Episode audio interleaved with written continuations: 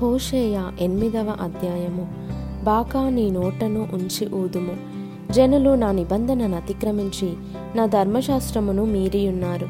గనుక పక్షిరాజు వ్రాలినట్లు శత్రువు యెహోవా మందిరమునకు వచ్చునని ప్రకటింపుము. వారు మా దేవా ఇస్రాయేల్ వారలమైన మేము నిన్ను ఎరిగియున్న వారమే అని నాకు మొరపెట్టుదురు. ఇస్రాయేలీలు సన్మార్గమును విసర్జించిరి. గనుక శత్రువు వారిని తరుమును. నాకు అనుకూలులు కాని రాజులను వారు నియమించుకొని ఉన్నారు. నేను ఎరుగని అధిపతులను తమకుంచుకొని ఉన్నారు. విగ్రహ నిర్మాణమందు తమ వెండి బంగారములను వినియోగించుట చేత వాటిని పోగొట్టుకొని ఉన్నారు. షోమ్రోను ఆయన నీ దూడను విగ్రహము విసర్జించెను. నా కోపము వారి మీదికి రగులు కొనెను. ఎంతకాలము వారు పవిత్రత నొందజాలకుందురు? అది ఇస్రాయేల్ వారి చేతి పనియే గదా? కంసాలి దానిని చేసెను. అది దైవము కాదు కదా.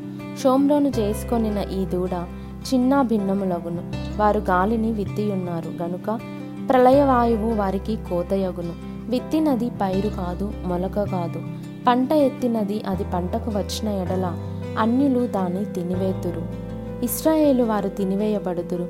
ఎవరికిని ఇష్టము కాని ఘటము వంటి వారై అన్యజనులలో నుందురు. అడవి గాధబము తన ఆశ తీర్చుకొనబోయినట్లు ఇస్రాయేలు వారు అశ్షూరియుల యొద్దకు పోయిరి. ఎఫ్రాయిము కానుకలు ఇచ్చి విటకాండ్రను పిలుచుకొనెను. వారు కానుకలు ఇచ్చి అన్యజనులలో విటకాండ్రను పిలుచుకొనినను.